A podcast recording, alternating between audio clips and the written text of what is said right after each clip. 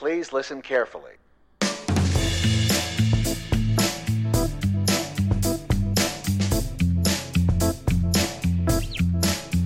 Welcome to Autism in the Wild, the show that talks about what it's really like living with autism. Here are your hosts, Noah and Chris.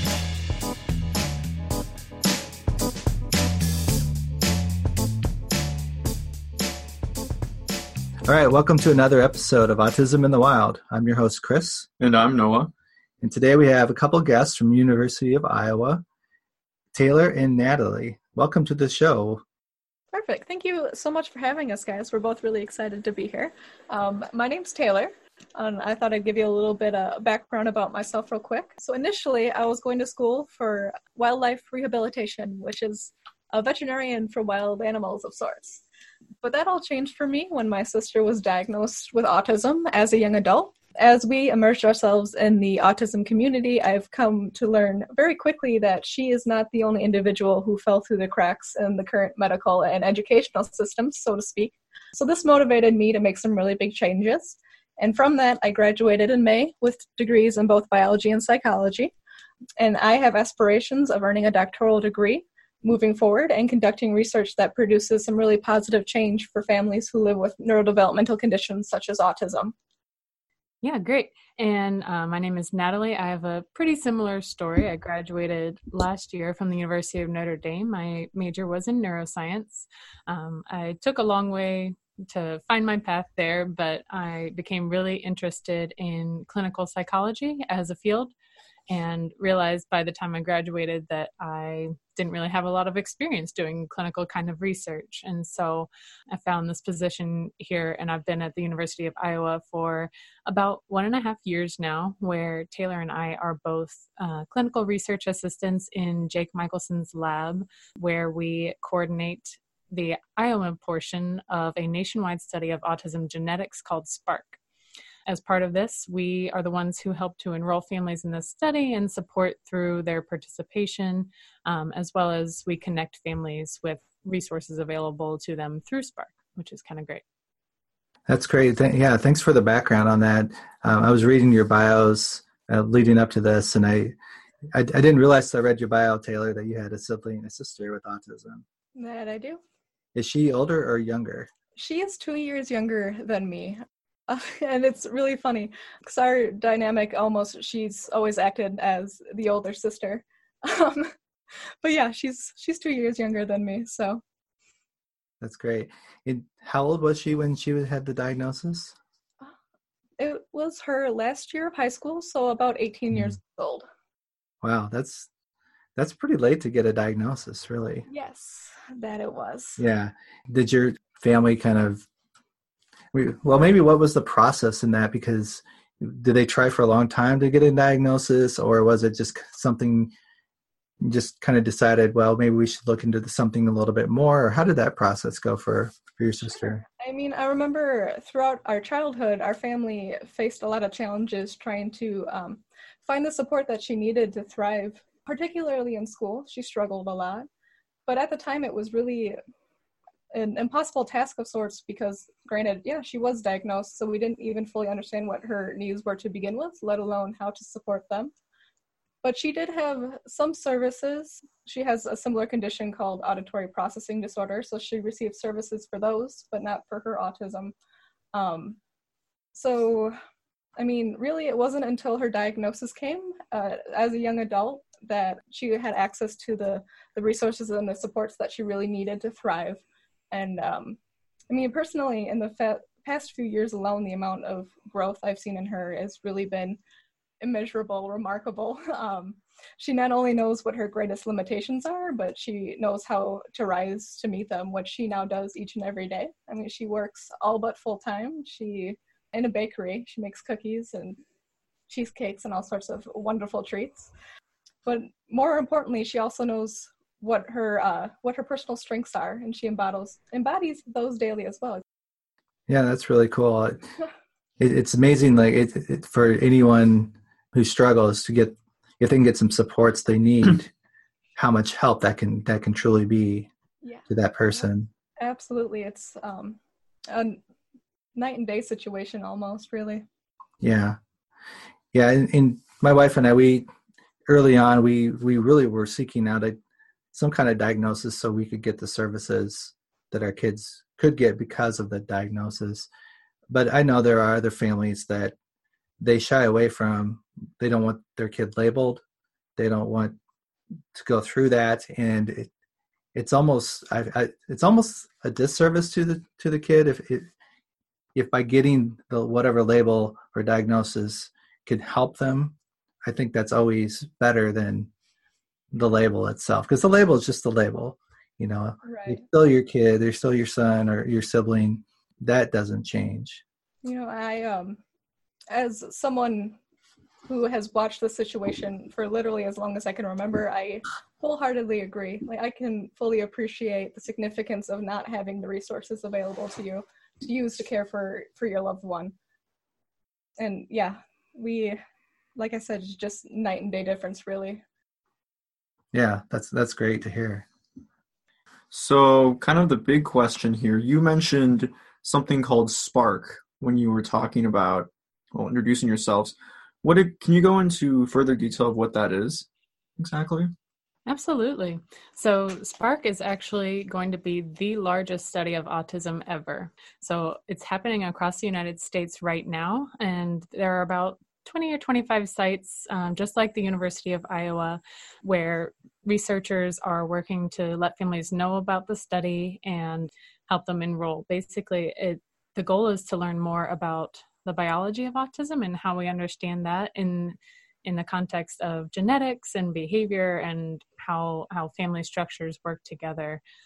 And so, as part of that, um, the goal is to be very convenient and accessible to families. So, there's an online registration portion. Families collect a saliva sample for the genetic analysis, and then after completing the participation bit, they are part of this community. Really, um, Spark aims to provide a lot of resources for the people in that community. So, all of the science that comes out of Spark, everything that's published, as well as just like helpful monthly webinars, all of that is available to families. So, it's a pretty, pretty innovative and uh, very thorough program. Where where did this study uh, program evolve from? Sure. Um, so we are funded through the Simons Foundation, which is a nonprofit in New York. They fund a lot of the majority of private autism research. So yeah, they w- collaborated closely with her name, Dr. Wendy Chung at Columbia University, to pilot Spark, and it's only grown from there. Yeah, and how long has this program been going on nationwide, and then also in, in your lab? Absolutely. So it started with the pilot in December of 2015, and there were just a, a few, just a handful of sites at that point, but it started growing in spring of 2016 then, and our lab at the University of Iowa came on board just last spring, so April 2017, uh, Okay. just about when I joined the lab. So Okay. Yeah, before you reached out to us, uh, I had I think I had heard of the program before, but I didn't really know much about it until I dug in a little bit preparing for this episode. So yeah. That seems to be the the pattern. Sick people think like, "Oh, I might have seen that uh, floating around on Facebook or something," and we get that a lot just because it is an online based study. It's easy to say, "Hey, go here if you want to register. Click on this link." What exactly are you looking are you looking for in terms of like participants that are involved in this study? That's a fantastic question. Um, so Spark is open to anyone who lives in the United States as long as they are um, themselves diagnosed with autism or are the immediate family member of an individual diagnosed with autism. Really, that is the only requirements. Um, we want to look at as many different types of people people as possible excuse me uh, we want to look at different races ethnicities um, people with different religious backgrounds um, socioeconomic backgrounds, educational attainment, things of that nature. See if any patterns emerge regardless of all of these things. So, like Natalie mentioned, yeah, we're looking at patterns that emerge across these 50,000 families. We want to tie that in part words. What am I trying to say? No idea. I guess so. Let me rephrase. So across these fifty thousand families, we're trying to see what themes emerge, and um, particularly if certain developmental traits, biological traits, are associated with um, certain things that families report, regardless of things like socio socioeconomic status and things of that nature. Importantly, too, in terms of the individuals with autism, we are accepting and inviting actively everyone from like every level of the spectrum and all ages as well. So we've had folks participate as young as, you know, the earliest they can make a diagnosis, 18 months or a little earlier, um, up to folks who are like 72 uh, and on the mm. spectrum, which is really exciting. Yeah, that's that's that's very interesting. So a family like ours, we're a family of five. We we could all participate in this program. Sounds like. Yep, absolutely. Okay. Mm-hmm. So, what would be the process for us to to do something like that? Yeah, great question.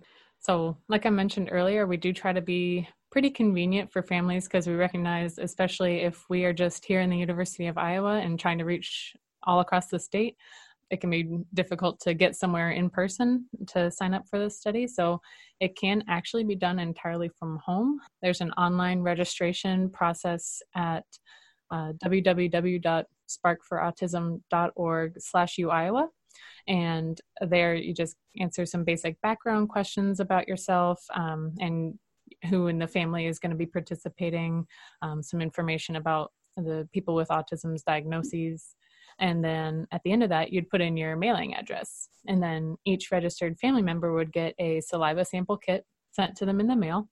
Uh, they're basically fancy little tubes to spit in. They have little sponges as well that you can use to soak up spit and squeeze it in the tube, um, or you can just straight up spit.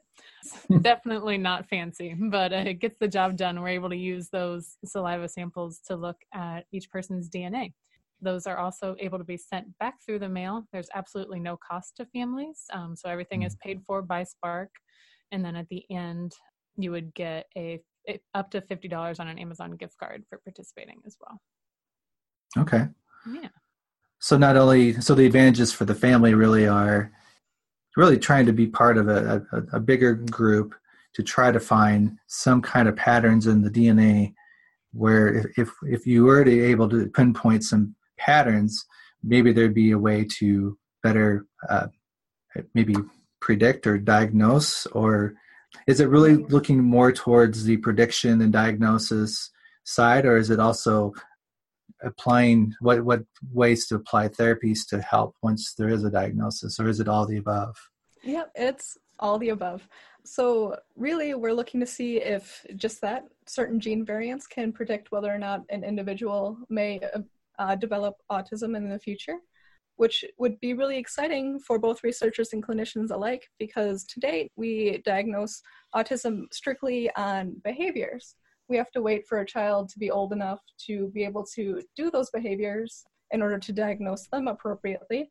And um, this would allow us to to start looking into whether or not this child is more likely or more predisposed to this condition before before that time point, which is exciting. Because um, I'm sure, as you can appreciate, the sooner that individuals on the spectrum receive services, the better outcomes that they have. But yes, on the other end of that, um, we have a process called Research Match, where qualified researchers throughout the United States can apply to work with with a program and they can ask specific questions um, that may or may not be related to the biology of autism. So, for example, one site um, recruited some Spark participants to come to their university, and they worked on trying to develop a better um, treatment plan for developing better social skills for kiddos on the spectrum. And it doesn't have to be necessarily anything as complex as that either. So, for ex- for example, um, we at the University of Iowa just did a research match on um, sleeping patterns, eating behaviors, and gastrointestinal health. So we sent out uh, questionnaire to participating families, and they just told us a little bit about the norms for their their children in that regard. So,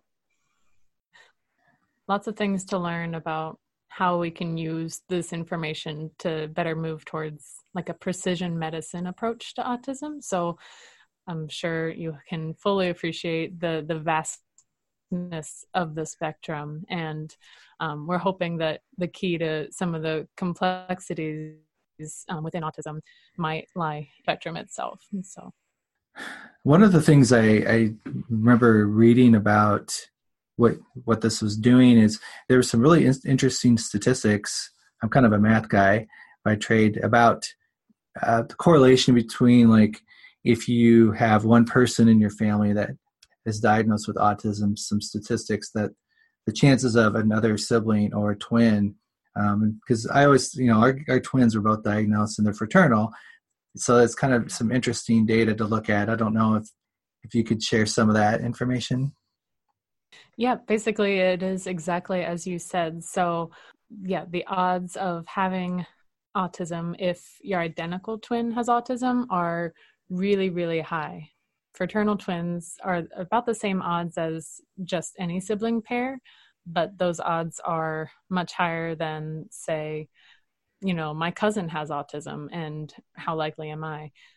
Basically, it kind of goes down the line. So as as the relationships between someone who has autism and yourself, if you're referencing yourself, um, as those relationships get a little bit more distant, you're a little bit less likely um, genetically to have an autism diagnosis yourself. But all of those genetic factors and likelihoods are they make up a lot of what we know about who's most likely to have autism um, just because the environmental factors that research has proposed basically all of those um, really pale in comparison and so uh, yeah, so basically, a lot of what we know right now is leading towards a genetic basis of autism with some environmental factors thrown in there for good measure. But um, the genetics are key, and what we don't know is which genes are actually playing a role there. So we just mm-hmm. have a lot of those basic family history statistics, like, oh, I'm more likely because so and so in my family has a diagnosis. But what those actual ties are is very much less known. Sure. That's exactly why we're here today. Yep.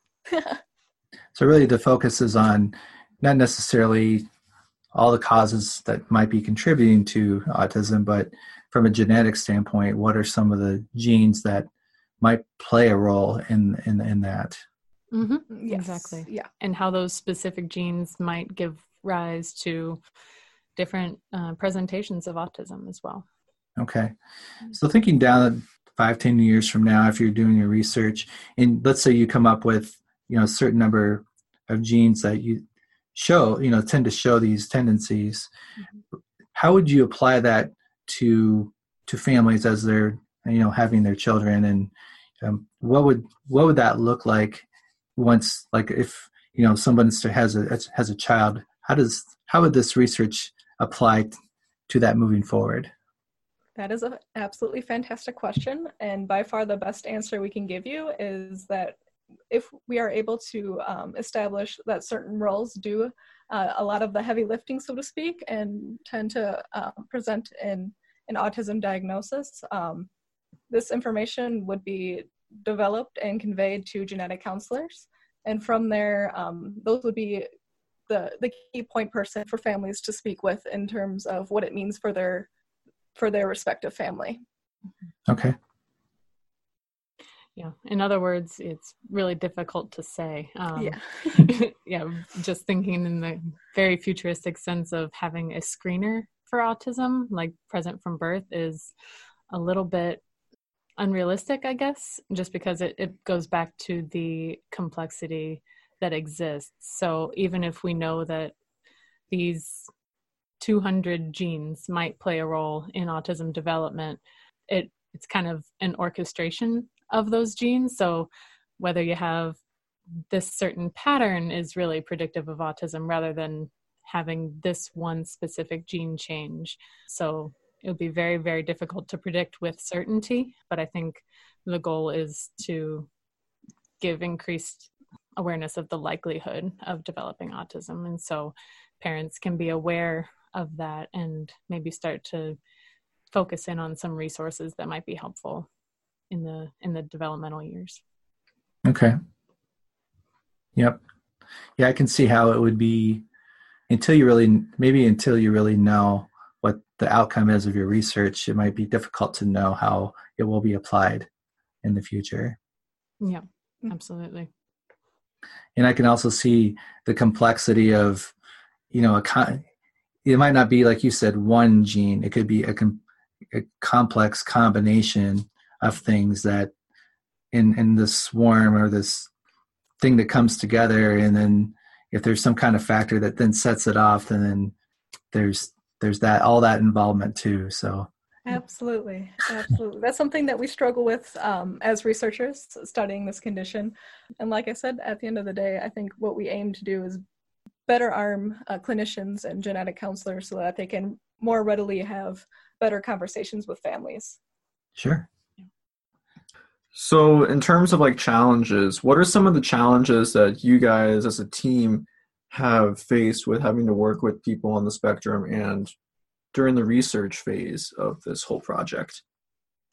It's a really great question. And I know we're going to sound like a broken record here, but it comes down to the complexity of autism. It's really mm-hmm. pretty amazing. And, you know, it's kind of difficult to grasp in uh, no matter what field you're in. So clinicians have a hard time because they have to look for um, like a crazy diversity of presentations of autism. Um, it's just as interesting and difficult for us as researchers, um, just because uh, it's hard to hard to say what brings people together and what all the commonalities are across the spectrum. Just because going back to something a little bit earlier in our conversation the the label of autism gets applied kind of out of convenience. It's so people can get access to those resources. It's so people have some sort of way of identifying the difference in themselves that they see as opposed to typically developing people but it's a little more than that it's not saying, oh, you have autism, you must be like X, Y, and Z. So trying to figure out what brings the whole spectrum together is is a difficulty. Absolutely. Yeah, I would say as quickly as we as scientists on a global scale are working to better understand autism, um, it is exceptionally demanding and time consuming to really not only break down so many potential contributing factors, um, both biological and environmental for that matter, but really to fully understand the relationships between them too. So at the very yeah. least, we have some job security. So yeah, well, this this whole thing is really interesting to me because you know if you down the road if you knew more about like okay Noah has was diagnosed when he was 22 months old. If we could have said got this DNA test and they said okay based on this your best chance of, of, of some therapy could be doing this. It's not guaranteed, but instead of maybe trying this over here, we've seen with these genes and this genetics, this stuff might work. I mean, that could be helpful for parents because and, and teachers because there's so many different types of things that we tried with our kids. Many of them worked, many of them didn't work. Mm-hmm. And we almost treated all those as experiments ourselves yeah. always trying just one new thing at a time so we knew if something worked or didn't work or stayed neutral mm-hmm. so if if there was something to at least help the families or the teachers get them on a path a little bit faster based mm-hmm. off the data that could be a, positive outcome of your research. Absolutely. Uh, Natalie mentioned a term called precision medicine before. I'm not sure if that's a term that you're familiar with, but essentially it's this idea where you look at the individual medically speaking, and that does include a genetic analysis. Um, and then you also take into consideration their environmental factors, um, such as how they how they live daily life, and from that you tailor a medical plan that is unique to that person. We see it now in hospitals with cancer, and that's really what we're looking to do with with neurodevelopmental conditions like autism. Um, let's see. How has your guys' experience with autism? How has that changed you as a person? That is an incredible question. Um, I would say for throughout my childhood, um, not knowing that my sister was on the spectrum created a lot of issues for us, um, a lot of challenges. And from that, I think it really brought us closer together. And with her diagnosis, we kind of, as I mentioned previously, we immersed ourselves in the autism community. So I'm actually really grateful to her and and all of our friends at home. I think that they've really they've put me through hell honestly but they've made me a much better person for mm-hmm. it yeah um, and coming from a totally outsider perspective to start with like i i really didn't know very much about autism at all before starting this position but one of the greatest parts about this job is been able is being able to talk with people on the spectrum of all ages and their amazing families across Iowa and into Nebraska as well is just mind boggling to me. It's been incredibly eye opening experience that there are just so many different ways and um, brilliant, amazing ways that autism can present itself in in a person. And just hearing the stories from families about how few resources are still available to them it seems now that i'm in this world that everyone should know more about it and um, should be instantly aware like hey these resources need to be made available to families. They are really really struggling and um, that's honestly kind of impacted where i want to go in my future career as well i'm interested in engaging communities and policymakers with mental health research so figuring out mm-hmm. how to bring um, the science and what the data shows us about any sort of mental health or neurodevelopmental condition and say this is what we need to be doing to support these people on local community and um, national or national policy levels. Um, so that's how autism has helped me quite a lot. That's cool. So taylor would you say that would you be in this position now if it weren't for your sister? Absolutely not I mentioned in my bio really briefly that I thought I wanted to be in wildlife rehab. I was going to promote biodiversity. I was going to preserve. Um, I was going to preserve forests. I was going to help and heal animals and return them to their native habitats. And that was, I was so determined that that's what I wanted to do. But yeah, with her diagnosis and like Natalie mentioned, really engaging with the autism community, I fully appreciate these deficits as well. And I really want to make some positive change for not only my sister, but for all individuals on the spectrum as well. Well, instead of working with wildlife, you're on autism in the wild. So there's exactly there it all comes back around. And I would say living with autism is a wildlife. So that is, yeah, that's a fair point.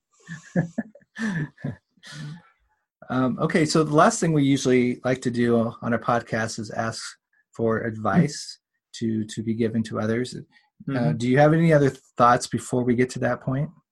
I think we've covered most of the things we had jotted down. So usually we ask like, what advice would you give people? Would you give people with autism or your parents or whatever? But I feel like this question in particular would hit home. Um, what advice would you specifically give like to other researchers or professionals that are studying autism or your fellow coworkers who are helping you guys out with this spark with this spark experience? Mm-hmm. that is a beautiful question.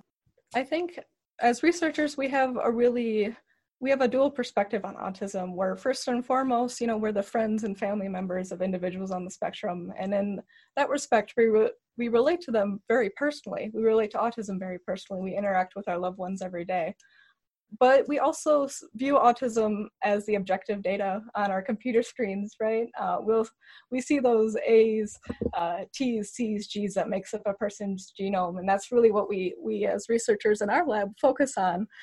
And with that, with that objectivity, at times, um, I think we can we can perceive ourselves at least to others who may not have a scientific background as being cold or being harsh or being disconnected um, so that's something that we're really actively trying to change. We're trying to make ourselves readily um, very accessible to to families throughout Iowa, and I would offer that same advice to other researchers as well to really um, make yourself accessible, make yourself personable, make uh, yourself yeah just available Human. to yes, yep. yeah Yeah, that's great advice. Natalie, do you have any other thoughts on that?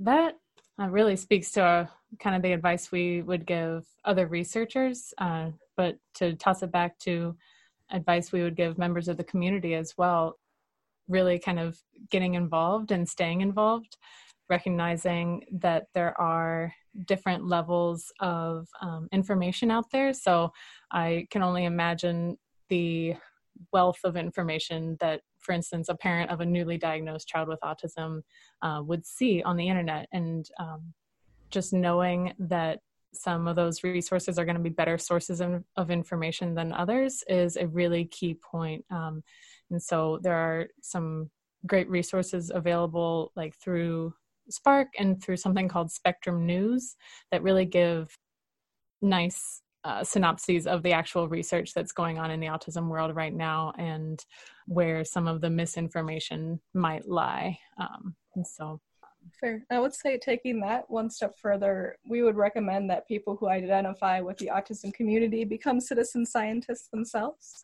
Our ability as researchers to produce the high quality findings that are needed um, to make positive change happen is directly dependent upon the willingness of the autism community to engage in research themselves.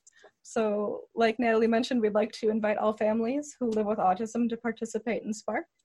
And we'd also like to shout out to one of our partnering partnering organizations, uh, the Autism Society of Iowa, um, who not only work really hard to connect with families with needed resources throughout the state, but they do this in part by sharing current research opportunities for Iowan families on both their website and in their monthly e-newsletters too. Cool. So you you work with families in Iowa, and Nebraska. Is that what I'm hearing? Yes. Yep. So if someone's listening to this and, and they're not in Iowa or Nebraska, can they still be involved in the Spark program? Absolutely. Um, like we mentioned, we are a nationwide study. There's 25 sites and we are growing. Um, they can Google it, sparkforautism.org and they can find a site closest to them. I would recommend doing so if that is the case, um, because the ability to affiliate with a site means that you'll have individuals like Natalie and myself who can help you during the registration process and offer support to complete that participation as needed too. Great. Yeah, we'll put we'll put these links on our website and in the show notes so people have easy access to them too. But awesome. yeah, that that's good to know if if someone's out in the West Coast or East Coast, they can still be involved. Yeah, absolutely. Yeah. You know, going back to your point about being citizen, um, what did you call it? Citizen scientist? Yes, exactly. Okay. Uh, we, we, we were fortunate early on to, to work with a, uh, a medical doctor and he did a lot of lab work. And one of them was, he, we actually did do some DNA testing mm-hmm. with our kids. And it's been a long time since I've looked at those, but it was, we used those to um, help deter- determine what kind of therapy from a medical treatment plan we would do. So we learned we learned some different things about you know they weren't able to detoxify themselves very easily through the DNA testing and some things just some things like that. And I think that was really helpful with working with the doctor someone that knew what to do with that data. And I think that's always the challenge is you can get this data but a lot of times me as a parent i'm not going to know what to do with it. Mm-hmm. it's we have to find people that know what to do with this information once we have it. So i think that the research is a great start and then taking it the next step further. Now we have this what do we do with it? So i'm excited to to find out how we do that mm-hmm. yeah that's fair awesome. definitely fair yeah cool well anything else you guys would like to share today I don't know. We're just very thankful for the chance to be on your show. We've loved listening to different episodes, so I'm excited to to share maybe a different perspective.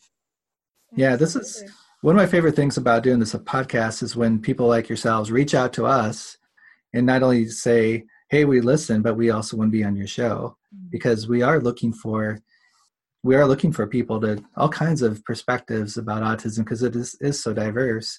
Mm-hmm but also just show goes to show like you know what Noah and I are doing is reaching people and mm-hmm. and hitting home, so that keeps us fueled and motivated to keep doing doing more. So I really appreciate you guys reaching out to us. Yeah, absolutely. And we were, like Natalie said, so excited to hear that you wanted us to to be on an episode too. Yeah. Very good. All right. Anything else, Noah? No, I think we've covered everything. Okay. Well, thanks for being on our show. Of Yeah, course. thank, you guys. All right. Thanks for listening.